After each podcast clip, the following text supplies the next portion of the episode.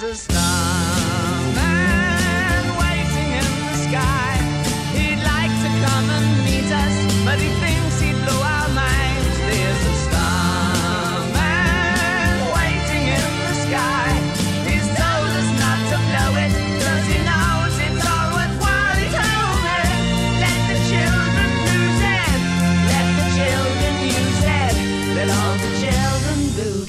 And welcome to the Five Star Podcast. My name is Tom Savage. Hope you're having a good week.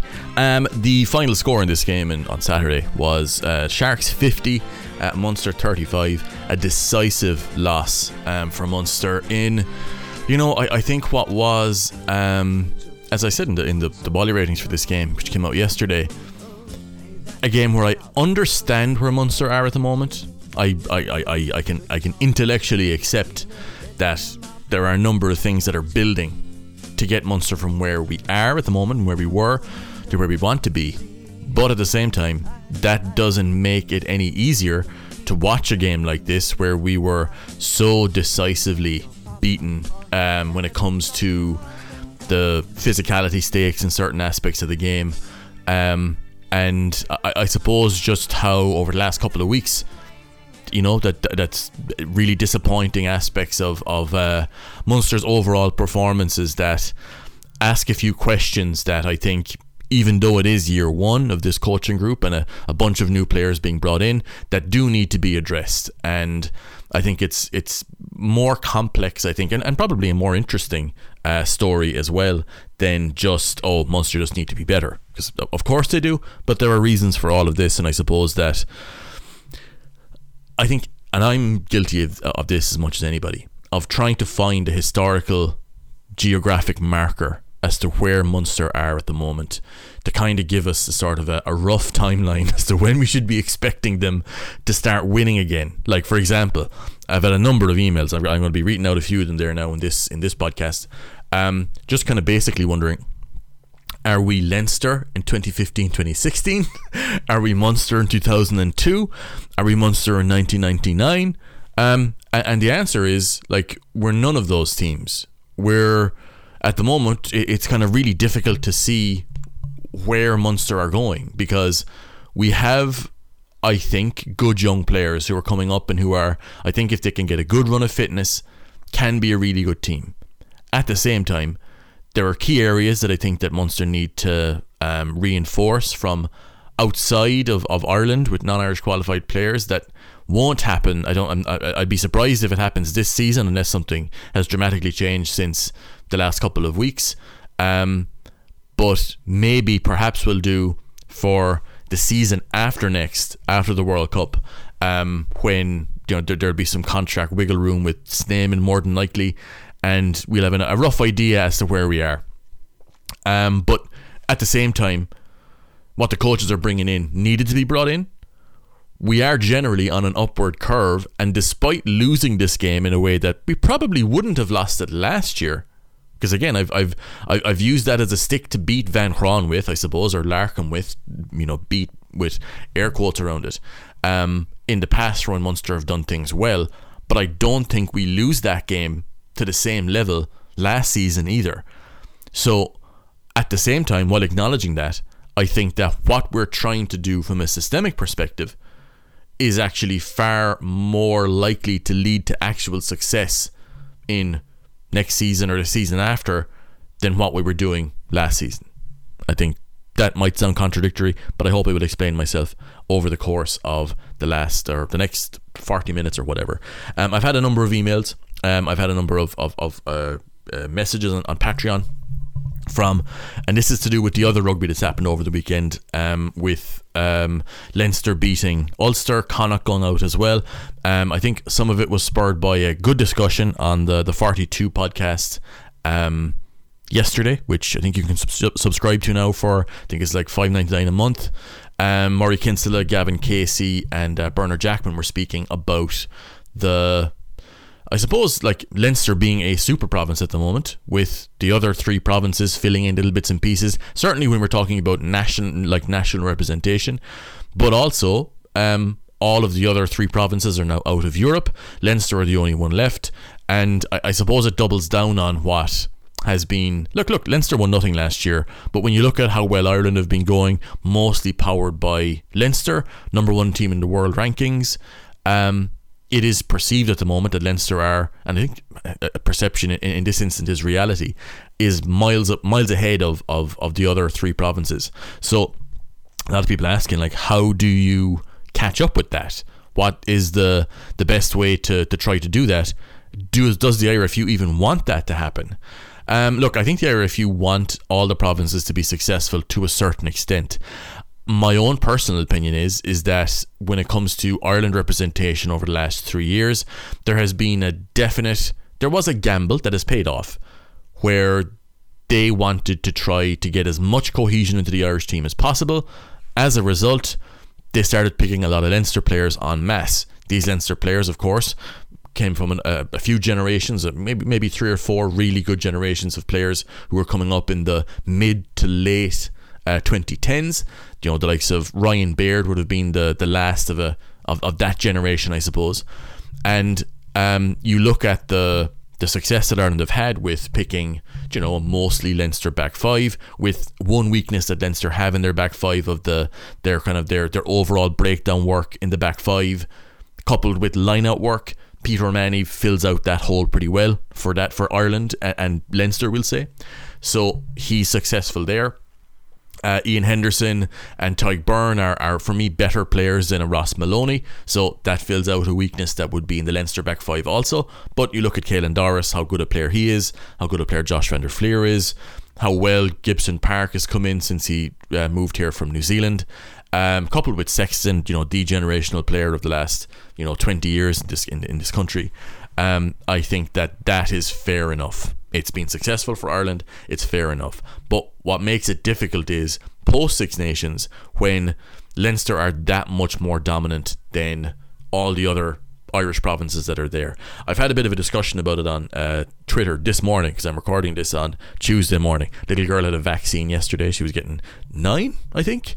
So she was very upset all day. I couldn't really record a podcast because she was very, very upset for most of the day. And I was upset too. I hate seeing her upset. I'm a big sap, really.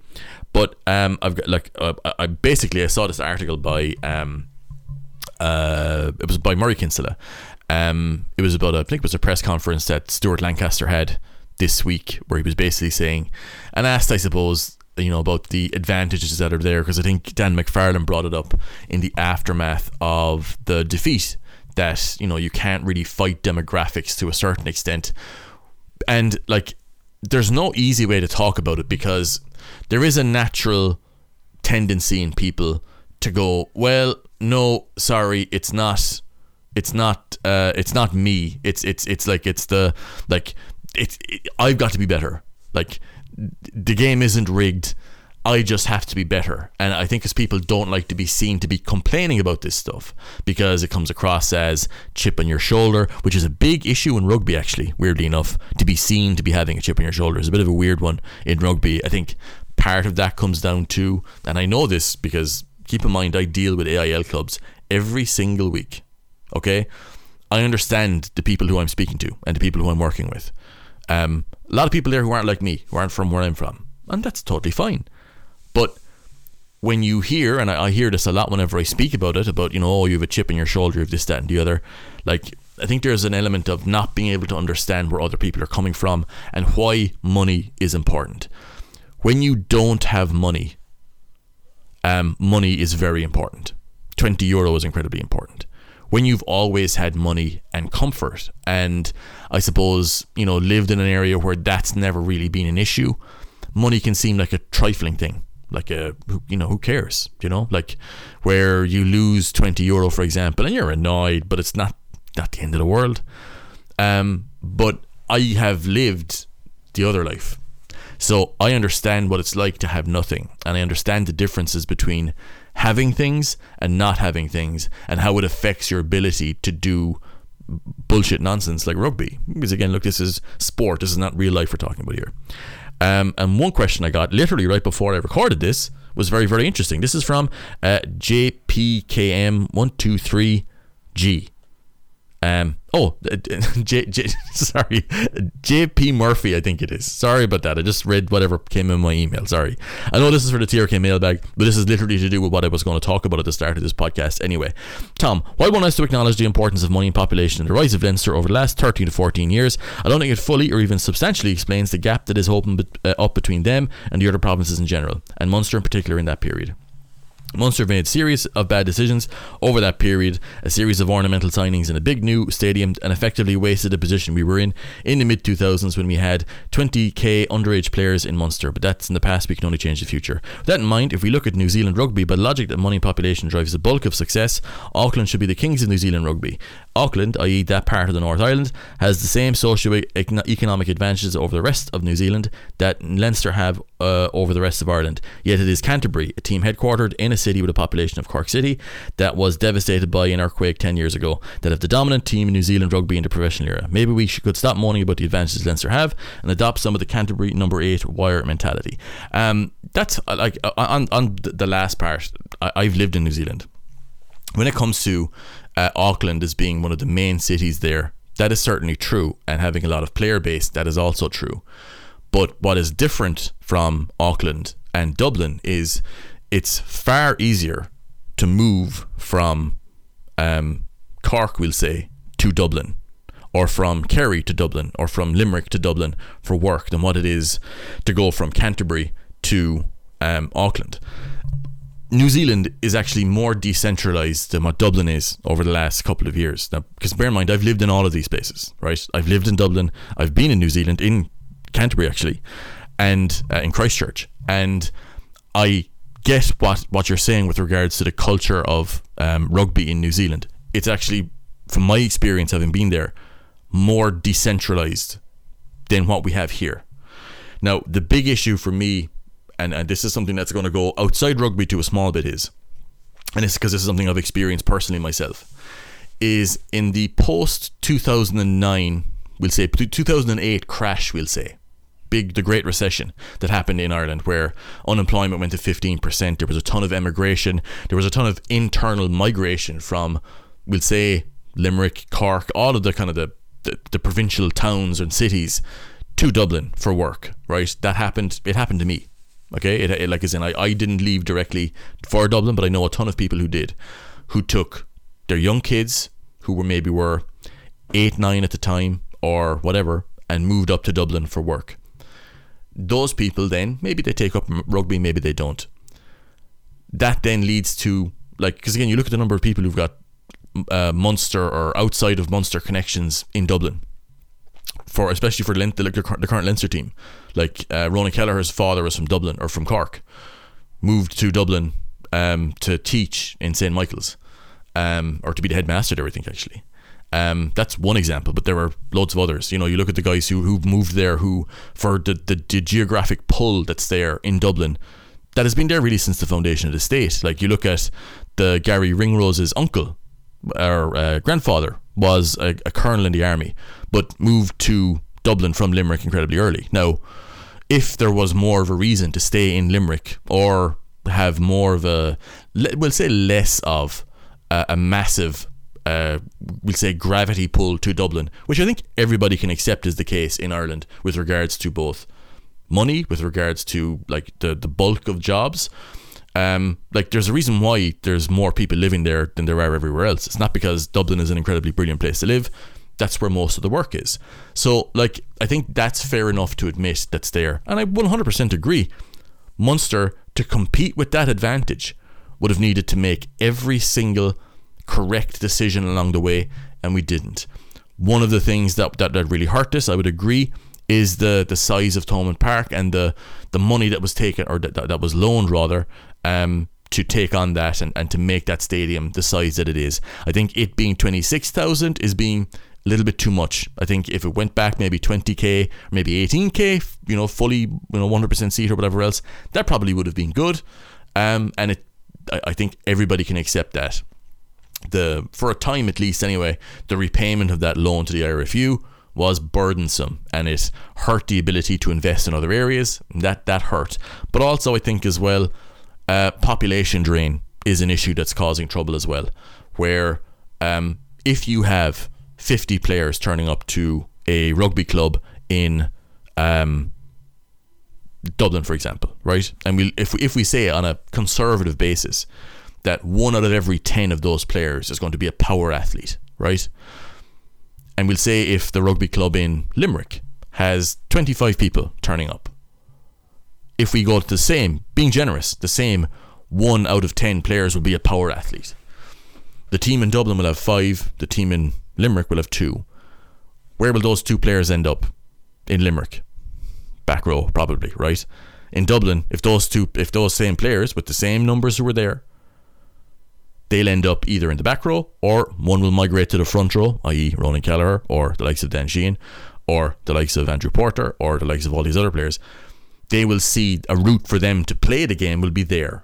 But in Munster, we'll say like a Daniel Okeke, for example, he's a guy who I think could well have been a prop from a young age if he was in Dublin. Because if he wanted to play, that's where the natural place for him to play would have been because there are other guys, there's loads of competition. Numbers do matter. And I think pretending that they don't matter and pretending that demographics don't matter, like like for for example, right? St. Michael's, Blackrock, all of these clubs that are in or these schools rather than eh, that are in the Leinster Senior Cup. The level of facilities and preparation that these teams have and that these schools have. They've got they've got professional directors of rugby. Like what's his name? Skehan for St. Michael's is a professional director of rugby there. They have unbelievable facilities that are better than some of the AIL clubs that I've been to down here. And I'm talking about 1A clubs. So, like, that in itself is an advantage. Pretending it isn't an advantage is again I think it's it's it's as diluted as saying that it's literally just the advantages that they have outside of rugby that make Leinster the team that they are. Both for me are diluted. I think both are true. They're incredibly well coached. They've got an incredibly centralized system. Like for example, um, the number of CCRO coaches that they have they don't really have to go do a whole ton of driving to go see a ton of those players in person. So if there's a Leinster Senior Cup game going on and a lot of the teams are based in that M50 circle, for example, you get to do more work and you're doing less travel to do it. Munster, though, if they, because I think Munster have 24 at the moment uh, development officers that they have. They have three or four college development officers as well like for those guys they have to do more driving because the players are spread out more. So like you're doing less scouting and coaching and more driving. So you're spending more money straight away to make that happen. So like all of that stuff is it's a disadvantage. But i will agree that Munster did make poor decisions over the last couple of years and I, but i think if you go back to the moment we can see now they're bad decisions but if you go back to the moment when those decisions were made, I think you can see the logic behind them. Like, for example, how many times have you seen over the last number of, of seasons that um, the, the size of the Aviva Stadium is too small, right? Where 52k, whatever the, whatever the capacity is, that that's way too small for both soccer, but mainly for rugby because of the demand that's there for the tickets. That was Munster in 2007, right, or 2006, whenever these plans would have been put into action it was there was waiting lists for tickets. So I think what they decided in that moment was, what if I know we can make the stadium 20k or whatever else, but what if we made it 26k? Look at all the people that we have who are trying to get tickets who can't get them. What a stadium that would be. We want to get more people in. More people equals more money. That was the plan. But then economy collapsed in 2008, more or less. And like that also has an effect. Like people like to think that that sports entertainment is is separate from the real world. But it isn't. When people have less money to spend or when they've lost their job, they are less likely to buy a jersey. They are less likely to buy a ticket to go to a match. They are more likely to just save that money, maybe watch on TV if they can. And look, and that's just reality. I think that's that's that, that I think that's a fair enough thing to say. And when you look at certain aspects of Munster's development from we'll say 2008 to we'll say 2015, there were poor decisions made when it came to which guys to bring through and which guys not to bring through the read at the time was these are the type of players that we feel will be, you know, successful for rugby going forward because it's what we've done before. We were successful before. These guys we feel will be the same level of success and we'll go forward. Throw, throw in a little bit few injuries to guys who, you know, were good players and, and maybe could have been great players but never became who they could have been because of injury. never replacing guys like Leamy, Flannery, O'Connell, uh, Hayes, Horan, Anthony Foley, Ronan O'Gara, all these great players who were the guys who drove Munster and Ireland to where we are now. Um, replacing all those guys in essentially what was a three or four year period, incredibly difficult. That also plays a factor. But I will agree, Munster needed to be perfect to negate, and I think it was Pat Garrett said this, um, that if Leinster get their act together with regards to their schools and the population thing, Munster will be in big, big trouble. And that's true. He was dead right. Munster needed to be perfect from, we'll say, 2008 to 2015 to make sure that we wouldn't be in a situation where we are now, where there is such a big gap. And I, I agree what you say with regards to the following the Canterbury model, but to an extent, like you look at the guys who've, who've moved there as well, I think the environment in New Zealand is different also, where if you want to play for the All Blacks, you will go where they put you. So you look at the, the Barrett brothers, for example. In Ireland, if all those guys came up, they would have all played for the Hurricanes. But as we know, they didn't. We know Beauden did. He's now playing for the Blues. Jordan Bar- uh, Jordie Barrett plays for uh, the Hurricanes. Uh, Scott Barrett, their brother, went to play for the Crusaders. That's true of a lot of players. There's a lot more movement inside uh, New Zealand than what there is in Ireland, specifically for that reason, in that they feel that there is a better chance of being successful at test level if they have talent spread out more across all of their regions. And that's where they feel. And look, they understand that there's obviously going to be one team who are going to end up being a lot better or we'll say more dominant than the other teams. That's always going to happen in every environment. But they do try to mitigate that as much as possible, where some lads are literally told, if you want to play for the All Blacks, you'll go here. And that's kind of the discussion that they have with All Blacks players um, or guys who have that potential. They'll go, look, if you want to play, you're going to go here. Like you look at Nankivell, the guy who we've signed for next season, came up through Canterbury, um, came up through the, the Christchurch kind of uh, Crusader system, um, but moved to the Chiefs because, well, look, if you want to play, that's where you got to go. And that's where he went. And he's now become a really good player off the back of that. There is 100% more movement um, around New Zealand franchises for players for game time and opportunities and, and you know first class opportunities than what there is up here at the moment. Maybe that's something that'll happen down the line, but I think with regards to the Auckland and Dublin comparison, there is a comparison there to be made where a lot of players from Auckland ended up having to go elsewhere for opportunities and for you know for game time over the course of the last we'd say 20 years because Auckland used to be a, a massive team in, in New Zealand now the talent was still there. We say maybe coaching has gone off, as to your point, which is true. Um, but I, I think in Dublin and in Ireland, it is more centralised than what it is in New Zealand, just by default, geography almost. Um, so that in itself is kind like it's true, but not true enough to fully make the point. I would say.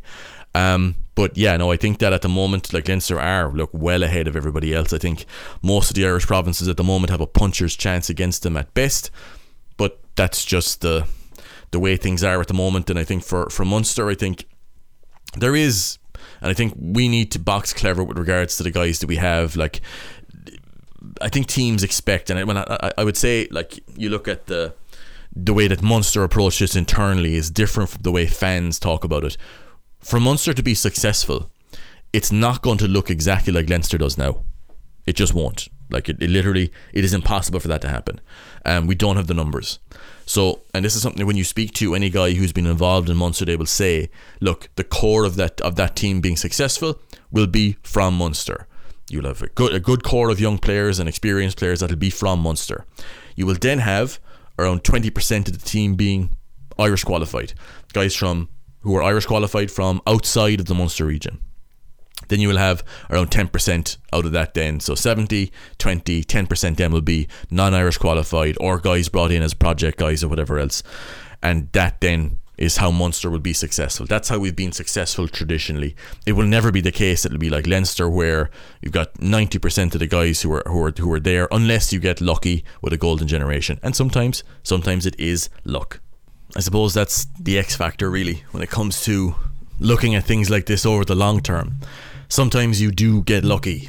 a combination of players coming through, meshing perfectly with the game as it is at the time. And that that can create a legacy that you know is, is difficult to live up to, especially if the game changes. And I think that's something I think you know we look at rugby. It's not, uh, especially with being it's such a young professional sport. It is not unconnected to, I suppose, the realities of modern life, and I think that's something that a sensible union, I suppose, in the long term, will look to try to mitigate against to prevent kind of an all eggs in one basket situation. But you know what? If you are that basket at that time, you're thinking, look at all these eggs I have. Nothing will ever go wrong here. But look, that was uh, some of the stuff that was around this morning. The game itself uh, that we're here to talk about, Munster and the Sharks, was a really interesting game. And I think it was a really interesting game because it showed up elements of what we're trying to do and trying to build while also exposing areas where we are not currently at the level that we need to be, in my opinion. Um, and also exposing different levels of the machinery of, of trying to get us to where we want to be and the efforts that have gone into getting us there uh, so far this season. Um, when you're trying to understand rugby at any kind of serious level, you're looking at a few different things first and foremost. The first of that is um, that everything you do is interconnected. Like you, you know, if you choose to play a certain style of of play, that comes with a cost that you can't just throw out mid game or even mid season.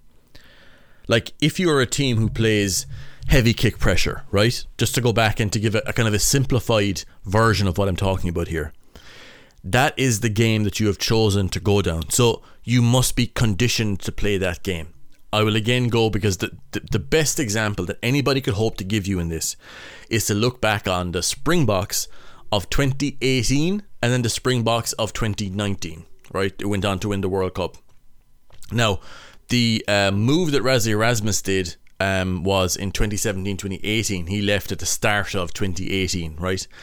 Prior to that point, uh, the Springboks had tried to make uh, quite a large change in their game plan.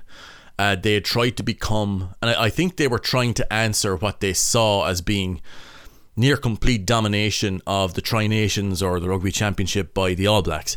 They were trying to do a little bit of what the All Blacks were doing by taking elements of South Africa's game that maybe hadn't been represented at test level at, at, at you know for some time at that point. Okay, now, if you look at South Africa as a whole, you might just associate for the moment uh, South African rugby with big, huge men crushing you underfoot, you know, with a big set piece, a big line out, a big maul, and so on and so forth that's true to a certain extent, but it doesn't reflect the full scope of the type of rugby that is played in South Africa. You look at the Stormers, you look at the Cheetahs, you look at a number of different clubs who've played in Currie Cup and stuff like that. Like they have different styles of rugby there that just don't reflect what we've seen from the Springboks as of late. Okay, but if you look at um, Coetzee, who was the coach at the time, Allister Coetzee, that's what he was trying to bring in to very mixed results. Now, they had a few good results, they weren't all bad. But when Rassie came in, he came in for a reason. South Africa were losing, and they were losing the type of games that they just didn't lose before and, and couldn't really afford to lose.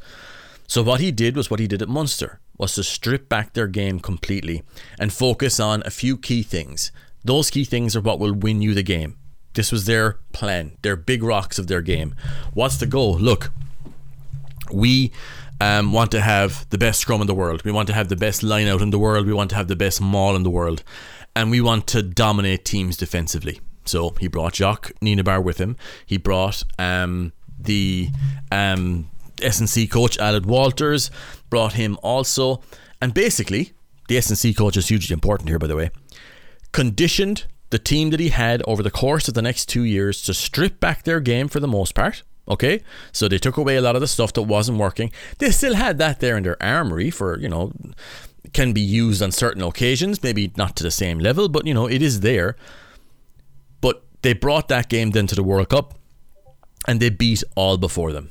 And I think the reason why is because it was easy to impose on a large group of people. There's a you know guys coming from all over the world to play for the Springboks. They don't just play in one club. So what you do has to be easily picked up by the guys you bring in. It has to reflect the strengths of the team that are there. So it's like your the context, I suppose. The game plan has to suit the players you have available to you. It did, and uh, the coaching then and the game plan approach has to reflect that also. So it all has to sink in together, and you have to have the cardio to be able to execute this at the very highest level. So the uh, the Springboks, what they did was is they became very very fit in the level that they needed to be. Now, most of the time they needed to have a 6-2 split to do this because they needed to interchange their front five for the most part. Um, but what they do is they kick the ball an awful lot. They box kicked mainly, and their forwards would march up the field 20, 30 metres at a time. They would crush you in defence. They would kick the ball back to you. You'd kick it back to them. Rinse and repeat. They would make an error. You would crush them at the scrum.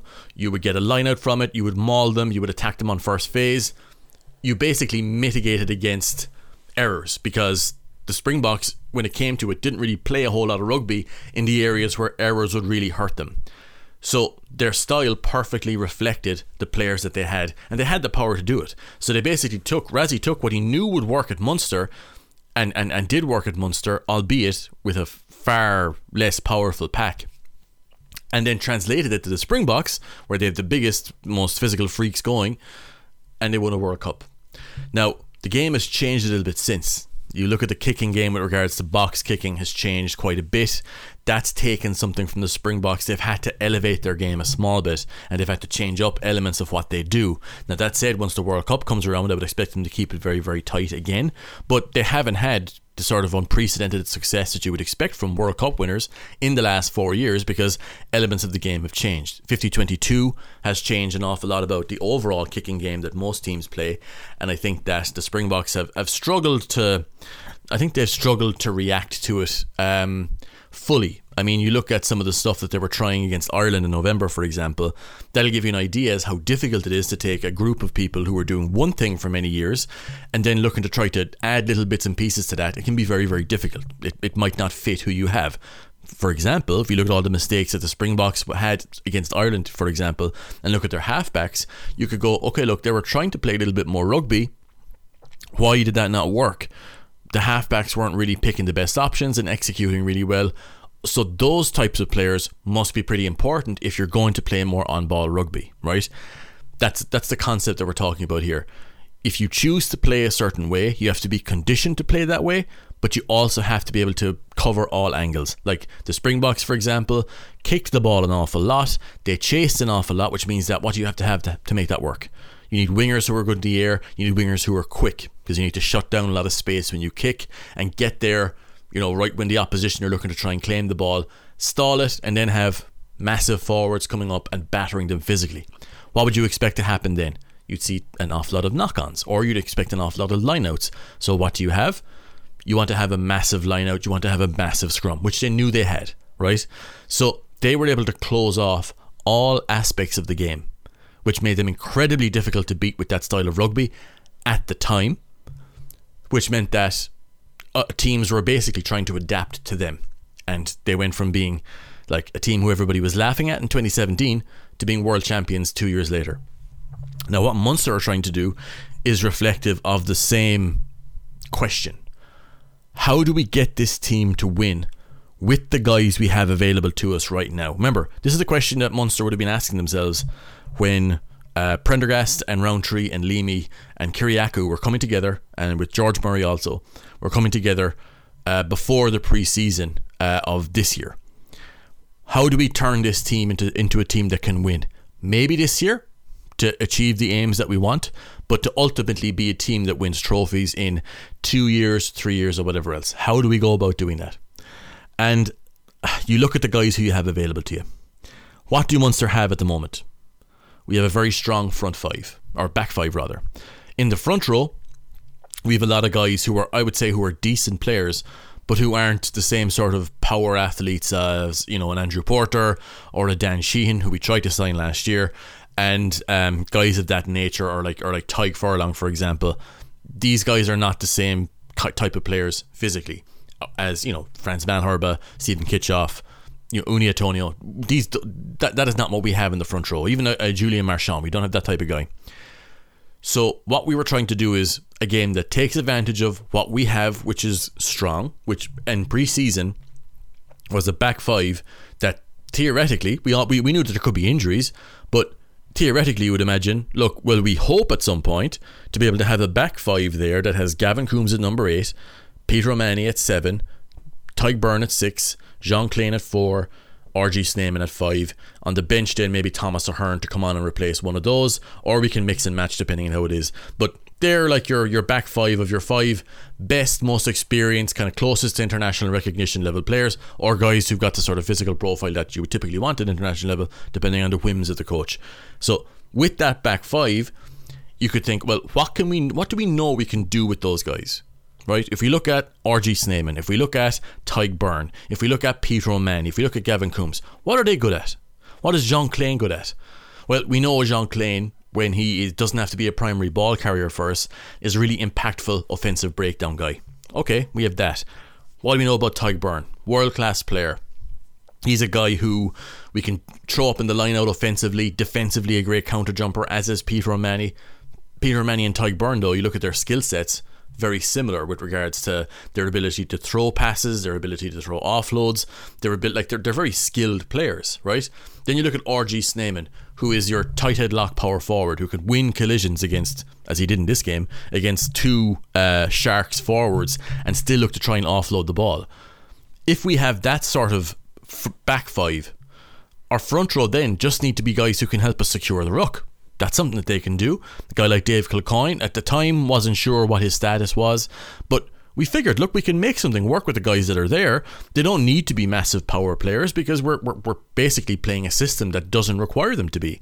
It needs them to have a decent skill set to be able to pass through the screen, but they can do that. Like, thing is, like people make, people make out that Munster's uh, front row forwards aren't skilled players. Like they are skilled players, but the size of guy that's required now and the athlete that's required now is different from when a lot of these guys were coming up and coming through. And I think that's I mean I think that's fair enough to say.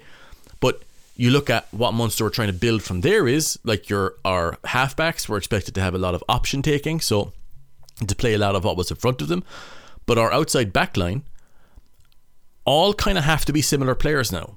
Like the reason why Malakai Fekitoa didn't work is because I think in this system, Munster understood that we don't have uh, the sort of front row power and the overall power to smash teams on counter transition. We don't have a, pa- a front row that can do that. And you might say, well, why is it just about the front row?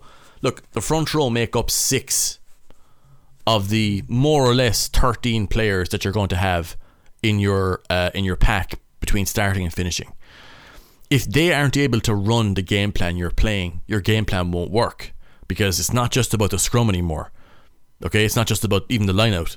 Like it's about everything in between. So if you're trying to play a game of counter transition rugby where you're kicking long down the field and three of your uh, primary front row player or your, your, your primary pack players are off the pace or aren't where they need to be on transition, you get killed. So your game has to reflect that. So I think we understand and we, we knew before the season that look, if Salanoa comes through, which was again far from a, a, given, he came back in great shape after being in um, over in Hawaii for a bit in the summer. He came back playing really well. He kind of pulled it all together intellectually, I suppose. And so great, that's a real power athlete right there. But you know, you, you look at if that's one guy down, uh, who's a fellow who's the appropriate sort of power athlete. There's still question marks over Keenan Knox. What's his availability? Is he a guy who's going to scale up this year? Then you look at uh, Dave Kilcoyne, questions over his fitness at that point as well. Um, Niall Scannell is who he is. Diarmuid Barron has improved like his his size, of course, but I don't think he's ever going to be a massively explosive player. Like he's not going to turn into Dan Sheehan all of a sudden, you know, or or to Ronan Kelleher even. Like he's a different type of player, and that's completely fine. You need guys who are like that. You've got Josh Wycherley, a guy who has he's still building himself as a prop. I think he's still maybe a year or two out from being physically ready. Jeremy Loughman added a lot of size. He did well on a tour, on a uh, on the Irish tour to New Zealand. Um, or at least impressed when he was down there when he was uh, fit and available. So there's that, and like you have guys like that, and Stephen Archer, an experienced guy, you know, you know what you get from him. So you know, like, well, we have these guys who are good players, And with this style that we hope will work, we should be able to beat most teams and look have a crack off the teams who who we who we need to beat to get to the achievements we want this year. I'm not sure anybody in Munster this year was thinking we're winning a URC and Heineken Cup double this year and that's that. Like that that was not the case. As the season wore on, of course, it didn't really work out that way. Um, RG Snyman was meant to be back in the first, uh, basically for the first game of the season. Didn't happen. He only came back a couple of weeks ago with basically three quarters of the season already done. Um, and that is what it is. We m- missed Tadhg Beirne for the second time in a row uh, after an injury picked up in the Six Nations. Um, you've got Thomas Ahern and Edwin Edogbo, who kind of shocked everybody who came through, was really killing it in pre-season, um, and then came through and just started performing to an incredibly high level, just right out the gate. And um, like that, then he got injured. So like the power that we needed to make what we were trying to do work became harder and harder to sustain as as the as the season wore on. You know, we are having difficulties playing, but at the same time, we got some decent results in the midway part of the season. Uh, it clicked there for a while uh, against South Africa A, for example, who were a fairly disjointed team. So they were big, but not not necessarily had much in the way of uh, uh, much in the way of cohesion. And they had a few guys there who were, you know, big players, but again, they're the type of guys who we know tend to go missing when the pressure comes on. And Munster played well in a pressure situation in that game, so like we won it. Um, so when you look at what our game is at now, um, we are still at a point where we don't have 80 minute power. So when you look at the way we're trying to play is we're trying to play a lot of on ball rugby. We're trying to not kick the ball away for the most part. When we kicked the ball here, it was the smart tactical decision to do at the time. We won't just hang on to the ball for love nor money at all costs. We're just not we're not we're not going to do that. Jack Crowley made some good decisions in this game that were a hair away from coming off one of them, and the rest of them were fairly well executed kicks. From there, um, we need a lot of breakdowns, right? With the game we're playing, and we've played a 1.4 pass per carry average for the majority of this season. Okay. So what that means is that we're a pretty expansive team for the most part. We throw a lot of passes in games relative to the amount of times we carry directly into contact. Okay. Now you look at the Sharks in this game; they played at a 0.94 pass per carry average, which meant that they carried the ball into contact more than they passed it. That'll give you an idea as to how much they kicked and when they did have possession, how they approached us, which was very, very direct. We don't have a team at the moment that can play with that level of directness successfully for very long. We scored a try at the end of the first half that had a lot of direct rugby in it, but we can't do that for the majority of a game because we aren't conditioned to do so. What we want to do is have a lot of possession after teams kick the ball to us because again we want to mitigate the amount of time that we're defending for. So we don't want to be defending for the majority of a game. We don't want to play off ball rugby because I think we understand that you don't get rewarded for off ball rugby in a way that maybe we thought we did last year because we, we don't have the, the players for it first of all and like we were a team who had a heavy poach focus. We don't anymore. We, we don't poach all that much anymore. Look, if it's there to, to be gone, we, we, we will go after it, but we're not a team who poaches an awful lot. And I think that is something that, you know, reflects the changes that have happened. We've tried to change our conditioning. People asking, like, well, we're, we're, we're training faster. What does that mean? We're trying to become a fitter team so we can attack the ball more regularly attacking is very uh, physically quite demanding. Defense is too. Look, it's all connected. But if you're going to play a lot of multi-phase attack, you need to be incredibly fit. Uh, because there's lots of breakdown entries. There's lots of different reshaping of, of, of pods of and when you when you when you pass, by the way, a 1.4 pass per carry average. What does that mean? It means a wider game. Because look, you can only pass the ball sideways in this game, right? Ball goes sideways. What does that mean? You're, the ball's going further away from the player who passed it. And if you pass the ball two or three times in a sequence before you have a ruck, you're passing the ball away from support, which means that the ruck that comes after that, it's under huge pressure to be retained. What the Sharks did is that they were able to slow down these rucks, knowing that we needed to keep players in the line. We needed guys who could get one man cleans. Uh, we didn't against the team that we were playing. It didn't work we didn't well i will say this it didn't work consistently in the conditions as well we just didn't have the energy um, it seemed that we were really struggling with the heat and humidity that isn't an excuse it's just a factor in how this game got so drastically away from us. But that doesn't really explain either how we lost this game decisively at the start of this of the of the second half. Now, I, it isn't in the footage that I got of this game, but watching live, we came out and we looked shook coming out after half time. Now, I don't know whether these lads got a rocket up them by the coach or whether they were really struggling with the heat and humidity because uh, it was the humidity is the big deal down there rather than the heat so much. Uh, I think it was 83% humidity or something, which is just unbearable if you've been in that on holidays. Um, it, it was just one of those situations where we came out and I was like, as we kicked off, I remember looking and I was thinking, we are in big fucking trouble here because we do not look like we've got a whole ton of energy. We were playing away fine when we started, though, retained the ball off the kickoff, which we did really well here. Um, but we were going through the phases, and it just felt that we were a couple of times we were passing to a guy and he was all on his own. Like there was one in the in the in the start of the second half where we passed to Dave Kilcoyne, and uh, Mike Haley had to come shooting in from out of nowhere to try and retain the ball because Kilcoyne was there in his own. Now whether that was a bad call by the scrum half to make that pass, or he got a bad call to put it there, or he didn't get a call and went with the guy who called that's the kind of thing where you get turned over against the Sharks team because they're just so big and so physical. It's incredibly difficult to retain the ball if they get big bodies over it. Now, there was a few. Uh, I'm watching this back on a few occasions. I thought that now could have easily been a penalty to Munster there for a guy going off his feet. That happened quite a quite a bit here, but it's Wayne Barnes refereeing it's vibes only. Like we needed to react to that a little bit quicker, and I felt, to be honest, we were a bit quiet all day and a bit timid um, with regards to getting up into um, into uh, uh, Wayne Barnes and kind of questioning some of the stuff he was doing. Like uh, Gavin Coombs was the guy who had the most uh, input into into um, Barnes all day, and he had some you know some that referee fucking joke bullshit, like kind of going, uh, "You don't have any credibility on that." It's just like that might be hilarious to barristers, but like, as in, you sound like a fucking nerd here with that credibility shit. Like, I, I, I don't know. When I see referees doing that, just referee the fucking game. Forget you got a mic on you and there's TV cameras on you. This isn't the Wayne Barnes show. But when I saw um, our, our, our reluctance to react to it, and uh, if you watch the game afterwards or the, the, the press conference on the Munster YouTube page, you will see um, Graham Rowntree saying that we didn't stick in at the breakdown long enough. Um, what that meant was is that we got there fine, but we didn't expend enough energy securing it against a fairly hard counter ruck. One of the biggest problems that we had in this game was is that we didn't have consistent access to the ball after we carried it. The Sharks were really good at not on every ruck, but on certain important ones of getting a lot of disruption there to make sure that the ball couldn't get away as quickly as we wanted it to. Again, I saw Craig Casey getting a lot of criticism for this.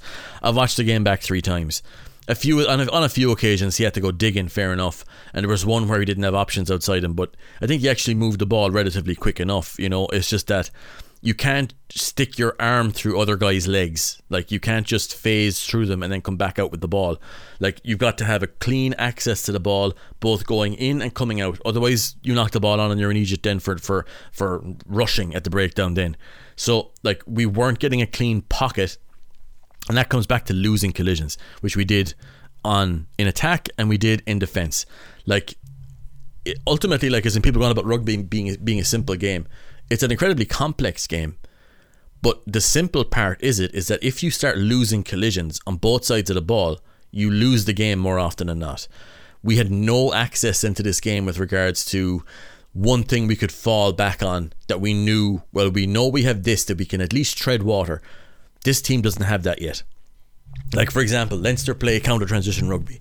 Um, they're comfortable playing that. Like, they can throw, um, like, they can start kicking long. They're conditioned to do so. They can tread water if they're under pressure. They can kick long. They can meet the they can meet the runner. They'll engage in a long kicking battle like that while they get their wits. We don't really have that what we're doing at the moment is that we're try- almost playing through that if we're in trouble. So we need guys to be constantly composed. We need guys to be able to throw accurate passes and continue to generate options. And we, and we didn't. Like if you look at this game, like the majority of what we were doing seemed to be passing around massive physical pressure from the Sharks. So like you would think, well, who had the most amount of carries in this game? You would think Gavin Coombs. It's like, no, it wasn't Gavin Coombs. It was Antoine Frisch and Malakai Fekitoa. They were our primary guys, and Dave Kilcoyne carried the ball 10 times as well. which I don't think is a good sign because like he carries the ball. There is no passing threat there, so it's a it's a physical challenge. And stopping Dave Kilcoyne, uh, fucking, you could clone me four times, and all four of us couldn't do it. But that's the sort of of of of, of pattern we'll say that I don't think works for this team. I understand why we were doing it, but for me, what this game showed was is that we there, there there's a few areas where we need to either we and basically you need to get players in right? It's about developing guys. If there's a guy comes up from within, great. I think a guy like Edwin Edogbo and Thomas Ahern really help us here, right? But for me, to round out our game, for example, if you have a great counter transition team, right? One thing that can undo you with counter transition, where you kick the ball to receive it back. What kills you is if you don't have a good line out. When Ireland looked like shit for the first part of, of Andy Farrell and Mike Catt's ten, uh, tenure, it's because our line out was sub elite. So you will get a lot of line outs if you play counter transition rugby. You have to have a good line out on both sides of the ball. Okay? So for Munster, playing the sort of game that we are, which is, I would call it a high tempo, high possession, post transition game, which is when teams give us the ball back, what we try to do is kill them straight away off the first or second phase of transition, but then we'll keep going. We will keep running through phases of transition there afterwards. While their defense is unsettled and moving and trying to get back into structure, we will try to catch them on those phases. What we don't have on the other side of that is we don't have an elite level lineout. Okay, our lineout is not great. We also don't have an elite maul our maul and lineout, I would say, is arguably the worst of the three provinces or the four provinces um, in the country. The other three provinces in Europe right now, uh, Champions Cup rather than Challenge Cup. Um, so that is a problem, and I think it's something that's been there all season long. Where look, we had a few misses in this game, yeah, but I think defensively as well, our lineout over the last couple of weeks hasn't been able to get purchase on the opposition as much as we'd like. Um, I think our midfield balance is wrong also, which is why I think we were so keen to get rid of Malakai Fekitoa. He is not the type of player that we need in our backline. We need balanced players. Guys who can give us a kicking game, guys who have that threat all the way through, like more complete players who are not utility backs, but kind of have a, a, a wide variety of skill set. That's kind of what we're looking for there. That's not Malakai Fekitoa, who will look brilliant at Benetton, by the way. They perfectly suit what he's doing. We're running a different game. And with how independently our backline runs, we need guys who have more of a of a wider skill set. He's more of a he's not a hitter, but like as in he's a guy who has a kind of a short offloading game. Um, we, we, we need a more balanced player there, and I think that's why we went to the efforts to kind of make that change, even though he was on a two year deal. So we need guys who have a wider skill set there, and you can see why we'd need that in a game like this where you need multiple guys who are capable of handling the ball and generating width, but you also need guys who are well balanced breakdown players who are able to get in and um, secure those wide rucks effectively with one or two man cleans at the very least, but to retain the ball. And I think what the Sharks did really well is counter our rucks we came under pressure physically then and like you could see there's a few occasions where Craig Casey normally, and he was one of the most accurate players in the Six Nations when it came to passing, while also being one of the highest volume passers in the Six Nations. A lot of his passes were, were off where they would normally be. And you go, well, why is that? I saw one clip where it looked like he was getting looking to try to get the typical spin he gets on release, but the ball was slipping. And with that slip, the ball uh, trajectory started to go lower. So that's one of the things in playing in high humidity and high heat that hurts you. So you have uh, sweat, grease in the ball. That can create a little bit of issue for a, a, team like that. It was part of it. It's not necessarily the the the Munster didn't lose because it was hot and humid, but it, it played a part in, in, in everything. And I suppose that like the one thing that we'll take from this is is that this game showed that we struggle in Maul D. Um, that's something that's been there for a lot of this season. Like elements of bad luck in one of them, but the other two and the pressure we came under there, not bad luck. We just were struggling there. And that's something that's been a, a, a we've degraded there since last year. So that needs to change and improve. You look at our um our, our line out in general, our, our our offensive line out. I know we scored from it, but in general, we're not threatening teams to the same level that Ulster and Leinster would be, for example. I think if we can keep Snyman and Kleyn fit and find out, because I think we're a little bit compromised at the moment with regards to, and I'm saying compromise in that we're making compromises at the moment, in that I think we, along with every other team out there, um, who are looking like they're going to be winning in Europe this year, play with a three lock pack. Everybody except us. Now, I this is something I've been over and back with different people kind of going, what makes you think that Munster are going to try and play this style of rugby when they haven't played this style of rugby? To play a three lock pack, you need to have four fit locks, right? Uh, or and one of those locks has to have the, the, the capacity to play a slightly wider role, which we do. We have plenty of guys who can do that but we haven't had four of them fit or available at the one time all season long. I think we only we, we had that once against the Bulls when Tadhg Beirne played at six uh, with Edmund Edogbo and I think it was Jean Kleyn playing in the second row, and we looked really effective. But we haven't had the chance to play them because we frankly haven't been able to keep these guys fit. It has been a key part of the last couple of seasons in that we do not have and haven't had available second rows of the appropriate size for the majority of the season, and especially when it comes to the running. I think that's something that fit that like that doesn't cure all our problems straight away, but at least addresses some of the issues that we saw here while also giving us scope to change up and, and move things around. Like, because a lot of the questions I've had in the aftermath of this game have been like, well, what do Munster do? Like, how do Munster change up what we've seen uh, from the team this season, especially over the last couple of weeks, where we've been like, when teams have dropped gears on us, we've struggled to live with them. Like, whatever about Glasgow, they, they, they played a high pass per carry game as well. Like, they're in a really good place at the moment, but they have more heavy power players than they than we do, and they had in the game in Thomond Park, like they did, and like there's no point trying to dance around and kind of go, oh, we should be beating them. Like, look at the team, look at the build, look at the build of the players that are there. Like we got beaten up in that first half, but we were we were beaten up by the team who had the bigger players in the key areas, like Vailanu, Fagerson, Cummings, uh, du Preez, like those guys. Whatever about their their their notability were bigger, more physical players, and they understood where we were weak. They made it our, our breakdowns very, very slow, so we weren't able to tear them up. So, how do you respond to that? Like, how do you adapt to that adaptation that teams have kind of fallen into over the last number of weeks? But again, look, levels have gone up, stakes have gone up. Like, we blew away the Scarlets in the first half, they had nothing for us. But, like, at the same time, we started making errors in the second half. Turnovers are a killer for a high pass per carry team and and that sort of of I don't know. I think I think that sort of of of change. You're thinking, well, who do you get in? Well, you need powerful breakdown players, right? Like I think there's a there's a misconception that Munster need a, a front row who can carry the ball. Like we don't need a front row who carries the ball. We have guys who can carry the ball. What we need is explosive, dominant breakdown players who are so dominant and impactful that most teams don't even bother to compete when it comes to counter rucking or whatever else because they don't want to get hurt, right?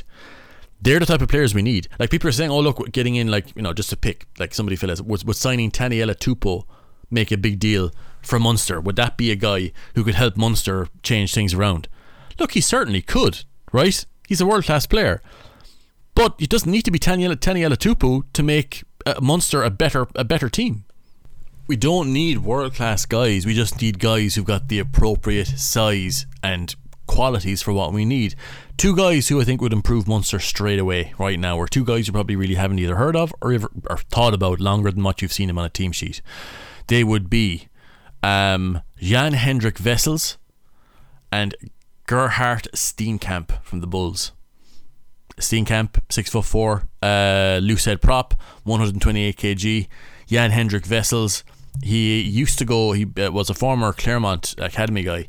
Uh, he's six four hooker, um, 120 kg as well. Both very powerful guys. Both breakdown dominant dominant guys. That's what Munster need. Guys who've got that size and power, who can win those tight collisions over the ball, and allow you to play with a little bit more expansivity against teams like the Sharks, who I think are almost perfected at taking it away from you if you don't have the power to just blast them off the ball. I think that's something that when you look at the few people who've been on to me saying, well, look, why didn't Munster do what Leinster would have done in this game? We don't have the same players. We don't have the guys who can play the sort of counter transition rugby that would tire out the Sharks without engaging them physically like for like. We don't have the players to do that. Leinster can play hands off against these guys. We know that we can't do that because if we were to kick a high volume, high distance kicking game against the Sharks in those conditions, we would have done ourselves in as much as hope what, what we hope would have done from them. But we didn't have the players for them. When they would start rolling across, playing tight carries on transition afterwards, we would have struggled to live with them. We would have given up penalties. We would have ended up in the exact same place. What we tried to do is what we've been trying to do all season high possession, high tempo, post transition rugby. When it worked, we scored tries, and we scored tries. But the problem was those 15 minutes right after half time. We conceded 19 points. Our Maul D was the biggest issue where we overcompeted uh, on the ones that, look, some of them you, you felt you kind of had to roll the dice on, fair enough, but um, it rolled up the dice and came up snake eyes for us. We were done. And um, once the game was over, and it was over then, once we went, I think it was like 22 points down at that point, we were never getting that back. And, um, you know, we stuck in there, we kept playing, we scored some tries. Yeah, the Sharks kind of took their foot off the gas a small bit as well. But at the moment, like, until our line out improves, on both sides of the ball defensively. I think Ahern coming back in and Edogbo getting more regular minutes would be a guy who could help us there. Until we get the hitters in the front row that we need, we will tend to come up short against big physical teams like this because they know where they can engage us. And where they engaged us here was our inability to decisively win uh, the breakdowns that we needed, and we needed way more than them. They knew that they could roll the dice and look, referee plays a part in this too, as in their adaptation to him was spot on, ours wasn't. And I think that's something that we need to work on also. But until we have the horses there, my theory was, right, prior to this, that when you have uh, RG Snyman and Jean Kleyn there, now perhaps it'll be it'll be true when we have Edwin Edogbo maybe or Thomas Ahern on the bench as well that you can mitigate against the guys who are there, but our game is is different than what Ireland are playing and what and what Leinster are playing. Um, it there's, there's similar principles. The fitness levels need to be the same, but for different reasons. And I think that um, until we get the power that we need, um, and it's going to be uh, look maybe Loughman helps. I'm sure. I think Loughman helps uh, Barron next season after a full preseason, probably further along. Salanoa, Knox coming in as well, maybe having a Salanoa like season this year could also really help. Uh, you're looking at uh, Josh Wycherley, another preseason, you know, adding a little bit more size and power. That could help also. But I can't help but, but, but feel that, you know, and, and look again, I think Chris Moore is a guy who could help us as well. I mean, he's been playing AIL this year. I haven't been blown away from, um, by him but I think in a fully pro environment, like he's he's done well for young Munster when I've seen him. But I think with um, a lot of professionals around him uh, and a, a, heavier back five to go to, I think he could work. But you know, Scott Buckley is another player there too. But look, I, I think that ultimately Munster will have to get somebody in to bridge the power that we need in one of those six spots. I think Salanoa can do it. Knox potentially can do it. Um, but with the other four spots, we we need guys to come in and give us that power dominance at least for a segment of a game. And until that changes, when we come up against teams like this, if all everything else is equal, like if we have Snyman, if we have Kleyn, if we have Beirne, if we have a Ahern, if we had uh, Edogbo, and everybody else that we needed fit and available to be fit and available, like add in a bit of power to be able to help us to anchor our game, I think we're much closer to hurting the Sharks repeatedly. At the moment, we're a team who's got good skills. They were really challenged here, but I think that in the longer term, like to get over what we saw here, which is they attacked our breakdown, not necessarily as poachers, although they did that too, but our transit of the ball. We then struggle to break teams, and like we need guys who can help us dominantly win one or two man cleans against super elite, super heavyweight teams. Until we can get that, we will be at the level that we're at. Now, I think Munster will know this, right? They're, and they are aware of this. But it's about getting the right guy in and getting permission to get the guy in if that guy isn't Irish qualified. So that's where we're at. We have to either find that guy from within, and I think a guy like Darren McSweeney actually is a good bet as somebody who could break through relatively quickly next season with this in mind.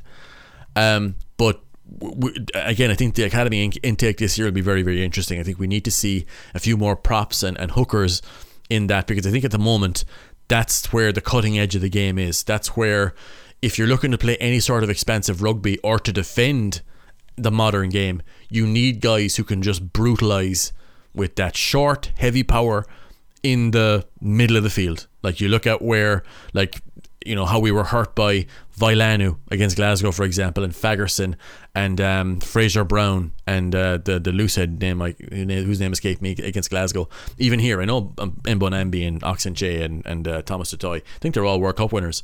But you look at the size and power that they have available to them. That helps, and like until we make a change there, and look, the players who were there are good players. Like Niall Scannell is a good player, and I genuinely, like I said it before, if he broke through in 2008, he would have been a, a, consistent international year after year after year from around 2010 on. And I think that he would have been having a really, really good international career. Like he's actually had a pretty decent international career as is, but the requirements and the physicality required of the guys in the front row that they need at the moment has changed. It's changed completely. So like the guys who we have at the moment are good players, but like the game has sort of moved the Overton window of what works at the highest level of trophy winning has kind of moved beyond them now. And there's nothing wrong with that. They still play a valuable role, but we need to have guys I think who can bring that level of physicality. And that's something that look they're working on and I think it's something that maybe in a season or, or more there might be a bit of clarity on. Um, but it's something that I think they need to look at and I, I know that I know they are looking at it, but it's just um, doesn't make it any easier after a game like that, which was um, you know very very disappointing. certainly in the aftermath. But yeah, look, I've got some stuff coming this week on Munster's lineout and the five euro tier. Uh, I've got a TRK mailbag. I've got rugby basics. I have got um, uh, over the weekend coming as well. I've got a system coming called or a, a podcast coming called the System, which looks at what is the IRFU system when it comes to recruitment, when it comes to management, when it comes to everything. I'm breaking down everything that I know about the the IRFU system and what you need to know about it as somebody who's watching and interested in rugby, how the system works. So that's a podcast I'm going to be bringing out soon. And also, as a request from Jared Mallon, a subscriber, I'm going to be having a look at um, the imperfect 2010s. Basically, looking at uh, how Munster went from the Heineken Cup win in 2008 to where we were in 2015 2016, and to a certain extent where we are now. The decisions that were taken, why they were taken at the time, and uh, where they led. And um, I hope that's going to be an interesting written series that's going to be coming out on the 5 euro tier um, over the next uh, couple of weeks. So thank you very much for joining me. Thank you very much for being a TRK subscriber. We're back for that game against the Stormers coming up next week. Uh, it's going to be next uh, next Friday or. I think next next Saturday. So keep an eye on the stuff coming up for that. Thank you very much for being a TRK subscriber. I will talk to you again very very soon.